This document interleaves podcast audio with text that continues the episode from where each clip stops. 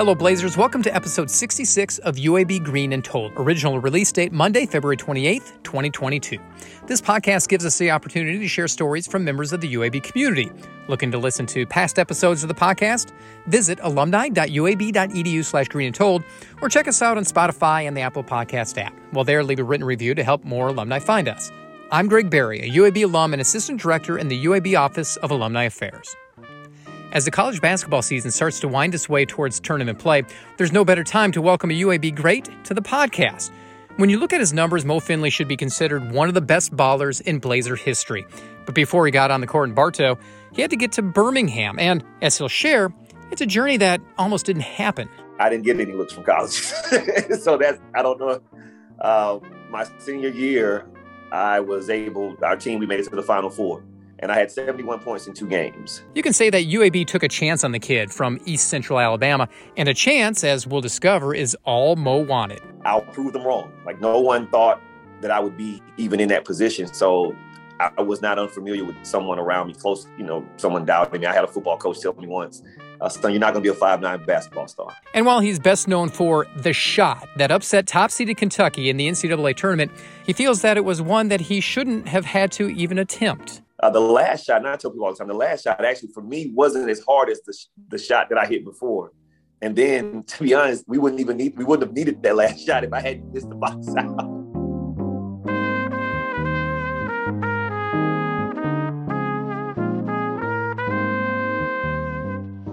In basketball, every shot counts, but for Blazer fans, there is one that is more memorable than the many thousands that came before and have come since. Mo Finley's game winning shot to upset Kentucky in the 2004 NCAA tournament cemented him as one of the best Blazer basketball players of all time. While he's best known for one shot, a big shot, don't get me wrong, to know Mo, you have to go back to his days growing up in Lafayette, Alabama, a place he found himself on the court and on the diamond. Baseball and football, and you know now every sport overlaps with every other sport, and so you know basketball is year round for a lot of people. Fortunately for us, and for myself, uh, I had a chance to love and learn how to play other things. And, um, you know, in all honesty, baseball is probably my favorite sport. No kidding. So are you a Braves fan, being a baseball guy? No, no, no, no. I'm not a Braves guy at all. I'm a big Dodgers fan. I'm a huge Dodgers fan. So what drew you to Dodger baseball as a kid in in almost growing up in Georgia?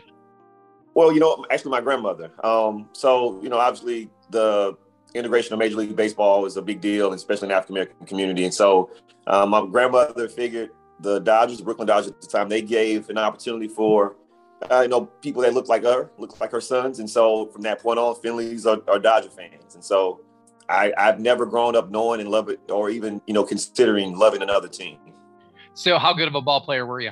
I think everybody's a little better than they actually than they. Uh, everyone thinks they're a little better than they actually were. Um, I think I was okay. I was okay. So you grew up with a passion for baseball, but you obviously right. didn't take that to the next level, but you took basketball to the next level. So when did you find out that you have a talent for hoops? Uh, you know, I think you grew we grew up playing everything. So it wasn't so much, you know, if I have a talent for it, it was more so about what was available. So when I turned 13, 14, baseball sort of died down a little bit in my hometown. And so you didn't have as many opportunities. But basketball was one of the things it's kind of like I equated to you ever seen Varsity Blues, right? You know, the movie, the football movie. So basketball in my hometown is very much like Varsity Blues. Every boy grows up wanting to be on the basketball team. And when I was, I guess, 10 or so, there was the guy in my hometown who got a scholarship to Mississippi State. And so that kind of got everyone's desires going as far as chasing basketball dreams. And then a few years later, the local community college, which was about 20 minutes away, they had a kid, a guy that went to Arkansas. And so our thought was if they found him in, in Southern Union in Wadley, Alabama, like surely they can find us. I mean, this is pretty close. So my friends and I, we all just sort of uh, gravitated towards what, you know, we were seeing uh, up close, which was basketball success. Was there a point that you realized that you had the it factor in Fayetteville and that you could move on to the next level? Um, I don't know if there was a point where I just, where it kind of clicked out. I've, I, in all honesty, i have always been a pretty confident kid, a confident guy. So in my mind, it was just a matter of having an opportunity. And, you know, at some point you start to wonder and, you know, concern yourself with, will I get an opportunity? I don't know that I ever just said, you know, I got, I got it. We just, all of us felt like we had it. And it was just the, a matter of time before someone else thought it too. At least that that was my hope and my dream. And fortunately, thankfully, you know, kind of eventually someone agreed. At what point in your high school career did you start getting the looks from college scouts, from the recruiters? Because obviously you had talent. You're being humble because you wound up playing Division One basketball. So when did that kind of fall into place? I didn't get any looks from college, so that's I don't know.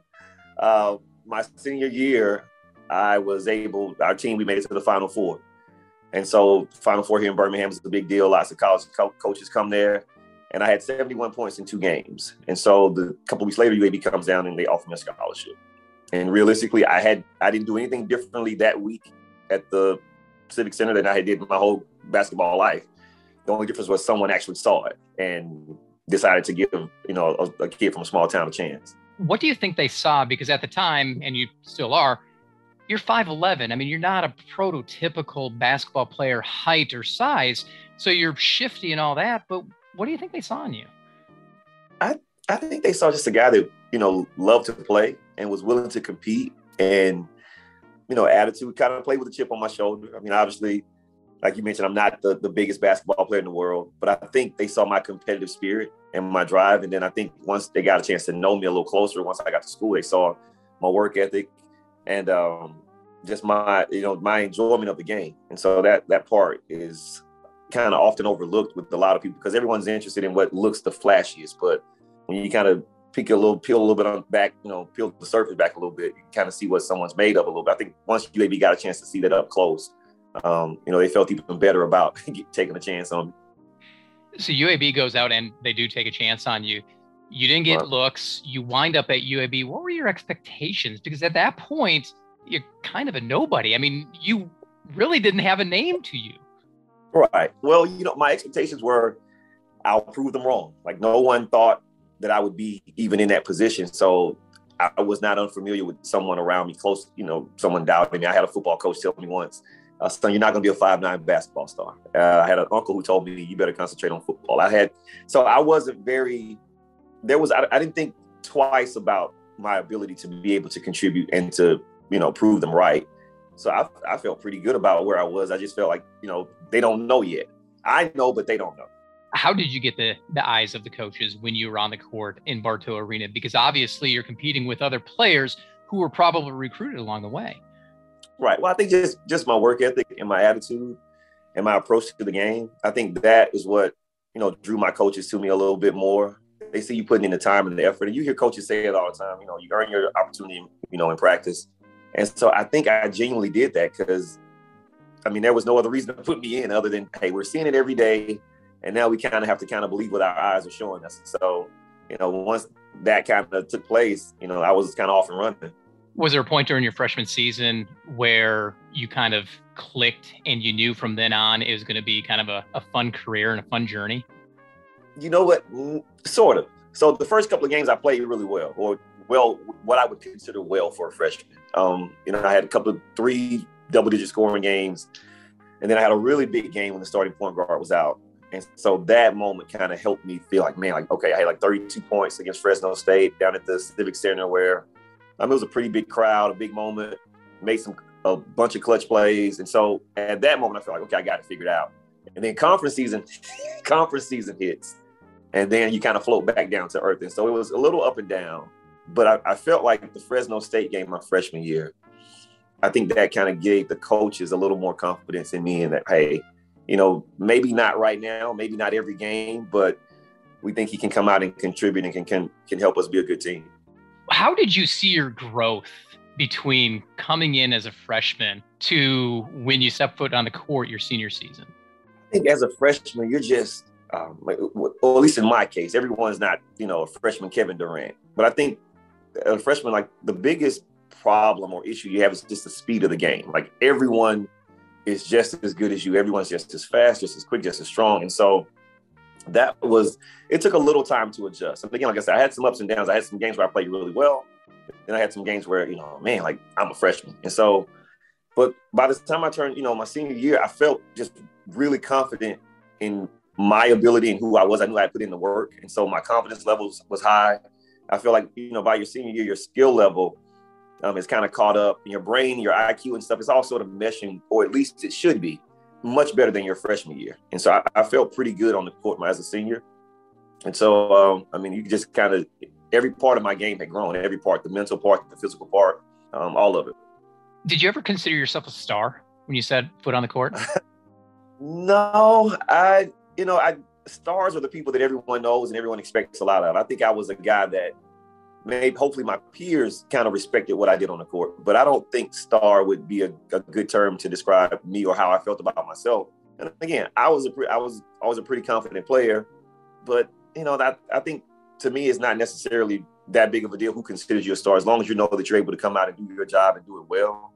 Like who cares what people outside of your teammates and your coaches and your fans and your family and the people you care about are thinking or calling you. So Mo, you scored over 1,500 points. You're in the leader books for most three pointers in school history.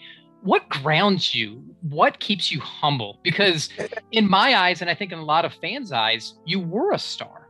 Oh, you know, I, I think probably just my upbringing and my faith and my family. Because here's the thing, like just being honest, like any kid from Lafayette was, you know, could have been in my position. Like everyone's in our hometown was, you know, pretty talented. They all love to play you know, some kids worked hard, some didn't. I didn't do anything I thought was, you know, just so spectacular. So I'm very aware of the fact that I could easily have been a guy that didn't, if our high school team doesn't make it to the final four, like maybe I don't get an opportunity. Like maybe, you know, maybe the guy down the street gets an opportunity. I mean, it's, it's just, I, I, I don't consider, you know, my life, I guess any, I mean, of course, I have an active role in the decisions I make, but I, I feel just really grateful and thankful that I have an opportunity because it could have easily been someone else.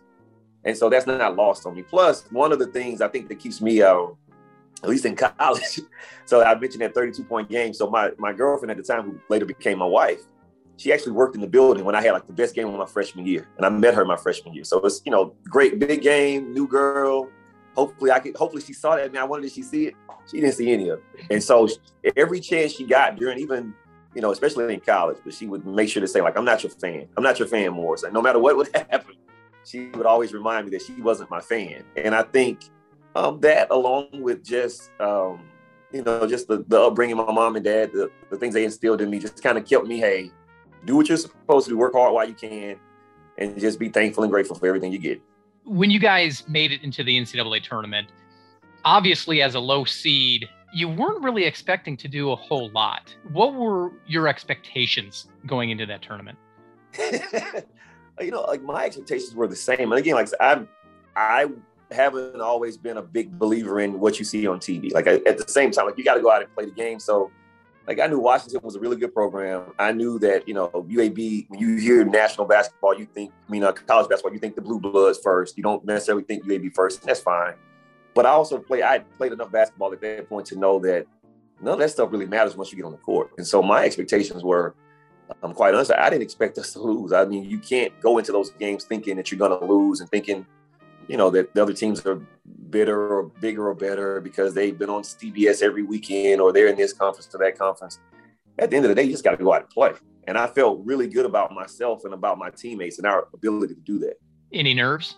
The first game, I was I was really pressed in that first game. Like I, I, I can admit that now. You know, because you you've waited so long to get to that spot and then you know you want to do well you want to play well because again if you lose it's over. So i think i pressed a little bit that first game for sure. Uh, but once the game kind of got going and you know it was over after it was over i was fine. And then the next game i was better. And then the next game you know it was just um, i mean once the game kind of gets going you kind of calm down a little bit. Talk a little bit about the kentucky game because i mean that's the one everybody remembers with you with the shot take me through the final few series and what was kind of going through your mind. Everybody can watch it on TV, but we want to hear it with your words. What was it like? You know, I felt really good about Kentucky, man, because I realized I we watched them play all season, obviously because they were in the and so I, I, knew they only played a few guys, and I understood that our style of play, I thought it would give them a lot of trouble, and and it did, you know. And so just us playing without depth and the way that we play, I think it gave them, you know, more issues than they had originally thought that they would have from us. And so the last few minutes were fairly calm, I think. I think Coach Anderson did just a really good job of kind of settling everyone down because Kentucky, obviously, they're Kentucky for a reason. They made a run. And so now the game's kind of going back and forth.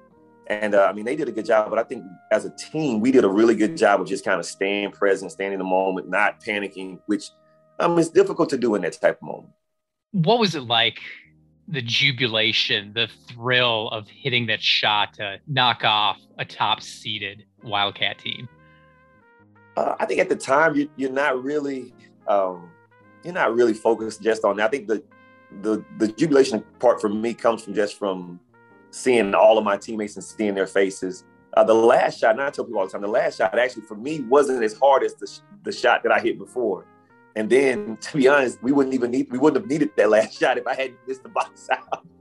and the guy gets the putback dunk for Kentucky. I missed the box out because I was watching, um, and so I had to try to make up for it. But I think just you know after uh, after the shot went in, the last shot that I made, I went to the bench. Coach subbed me out for defensive purposes. And so I just started praying, and I just, you know what, like this has been an amazing time. And so that was just kind of my natural thing. Like, you know, whenever you're having, you know, I say it, it sounds, you know, corny, but it's true. Like if you were going down in a plane, like most people would start praying and they would start calling out to whoever, whatever, whoever they believed in to help them. And so that was kind of my thing. And so, you know, as I was praying and, you know, in that moment, I thought I could hear the crowd. And that's how I knew that we won because I didn't hear the crowd go crazy because I mean, obviously you're in Columbus, Ohio. There are a lot of Kentucky fans there, and so um, I, you know, I looked up, and I don't know if I've ever cried before or after a game, but I mean, like it was more so just so I was so happy uh, and so thankful because all of my teammates they were jumping around and screaming, and we had done something that no one expected us to do except ourselves. So, you know, that's when I think back to Kentucky. That's the thing I think about our manager running out on the floor, screen, throwing his towel, and running out in front of the cameras uh, so if you see a picture from the game, you'll see a guy in a white shirt. Uh, he's our manager. A guy named Skip Wellborn. He's running and sprinting. You think he played 40 minutes during the game? Uh, he's more excited than any player. So uh, that's the that's to me that's the best part about it. Was that game your favorite from your UAB career, or was there something else?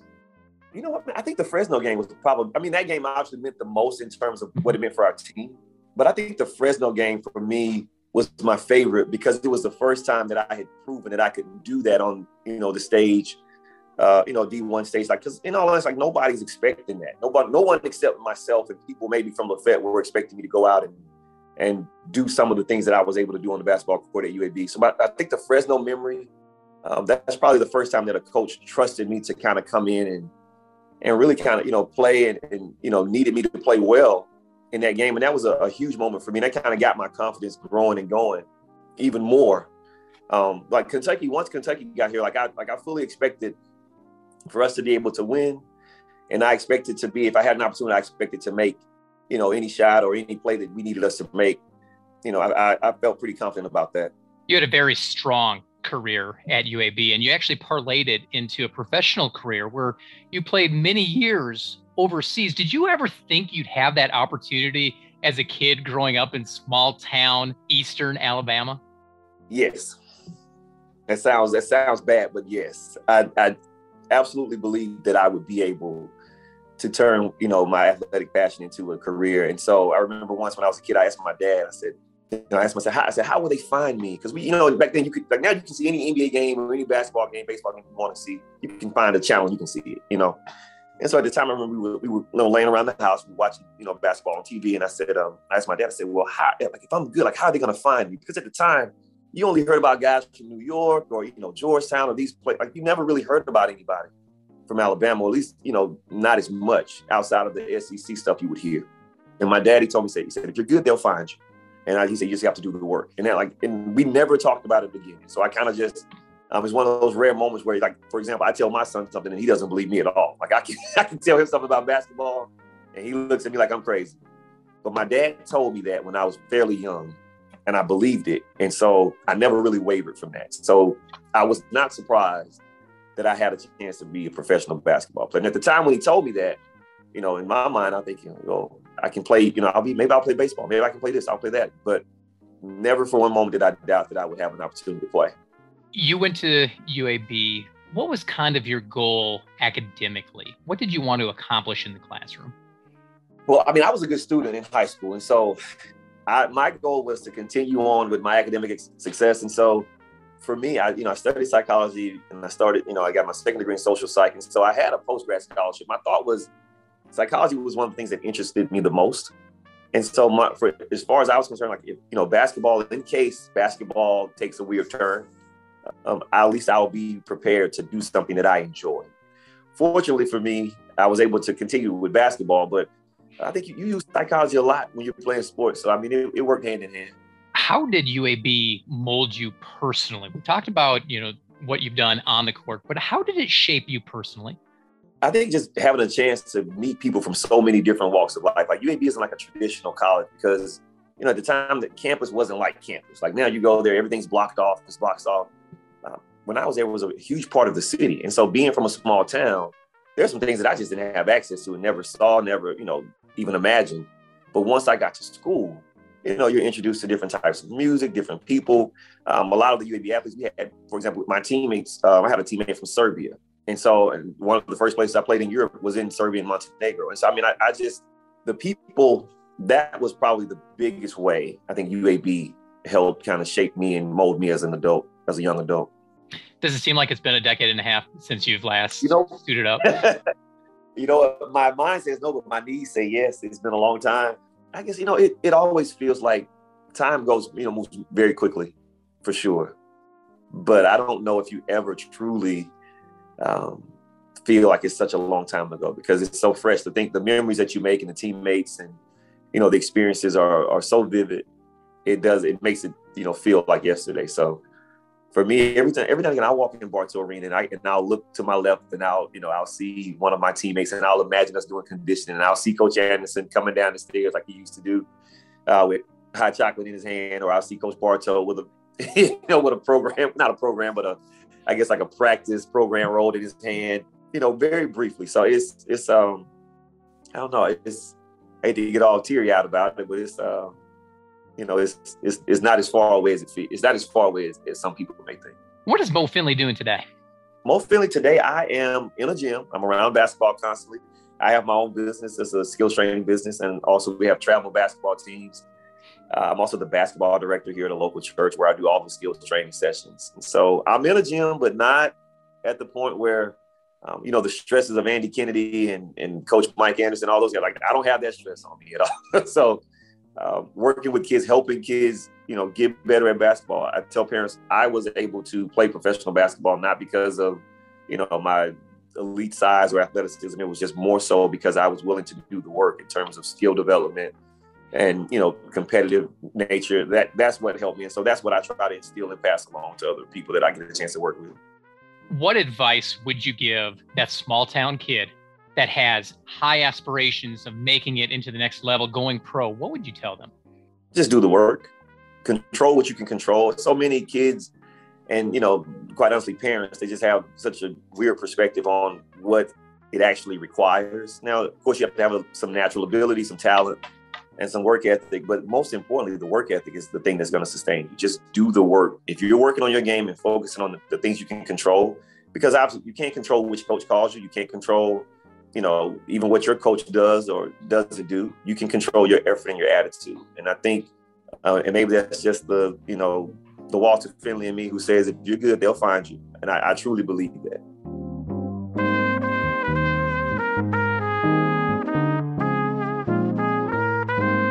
That's Mo Finley. Mo graduated from UAB in 2003 with a double major in psychology and sociology. Today, he still ranks near the top of the school's career charts in scoring, steals, and three pointers made. Mo is a Blazer through and through and has a good idea of what it means to be a Blazer. Being a Blazer, especially like just being real about it, like everyone who is a Blazer is a Blazer by choice because it's not the first thing that jumps out at you in terms of education in Alabama. Like, for example, there are tons of kids that I grew up with whose parents went to HBCUs. They went to Alabama State, Alabama A&M. Um, I grew up with, with guys who they were Alabama football fans or they grew up being Auburn football fans. And so they gravitate toward those places. But I think UAB, I think when you choose UAB, you're choosing differently. You're thinking outside of the box. And so I think Blazers, I think we're I think we're making, you know, our own path. We're do, we're not following everyone else's lead. We're kind of carving out our own little space and our own spot. And I think that's what I mean. To be a Blazer means to be, dare I say, uh, a little different, a little, uh, a little more special. I guess that, in my opinion, I think so. Um, it's easy to do what everyone else is doing. And Blazers, we're we're not like everyone else. Be sure to listen to previous episodes of UAB Green and Told. You can find all of them at alumni.uab.edu slash green and told. Have a story to share? Email greenandtold at uab.edu. Finally, be sure to follow us on Facebook, Instagram, and Twitter. Just search for UAB Alumni. Thanks for listening, and until next time, go Blazers.